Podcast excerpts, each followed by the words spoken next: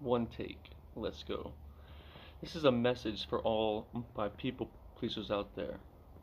Treat yourself like someone you are responsible for helping. I'll say it again.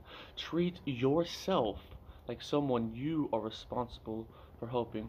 Too many of us focus way too much energy on others when yes a lot of the time we are in more of a caretaking role or it's just in our nature to help. But we can't forget about ourselves. We, we can't forget about our own strengths our own powers. And don't underestimate the power of vision and direction. These are irresistible forces able to transform what might appear to be unconquerable obstacles into pathways and expanding opportunities. Strengthen the individual. Start with yourself. Take care of yourself. Define who you are. Refine your personality. Choose your destination and articulate your being. As Nietzsche so brilliantly noted, he whose life has a why can bear almost any how.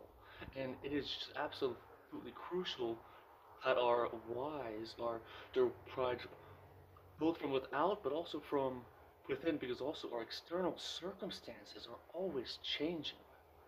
So we can't be focused solely on helping others because also at a certain point it enables them to really not improve at all.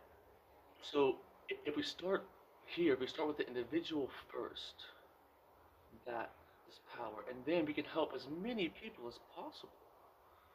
But if we aren't all that we can be, if we aren't our, if we aren't speaking our being forward into the world, how can anyone else find any help in, in us at all?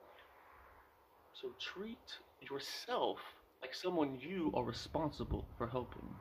This is actually rule two in 12 Rules for Life by Jordan Peterson.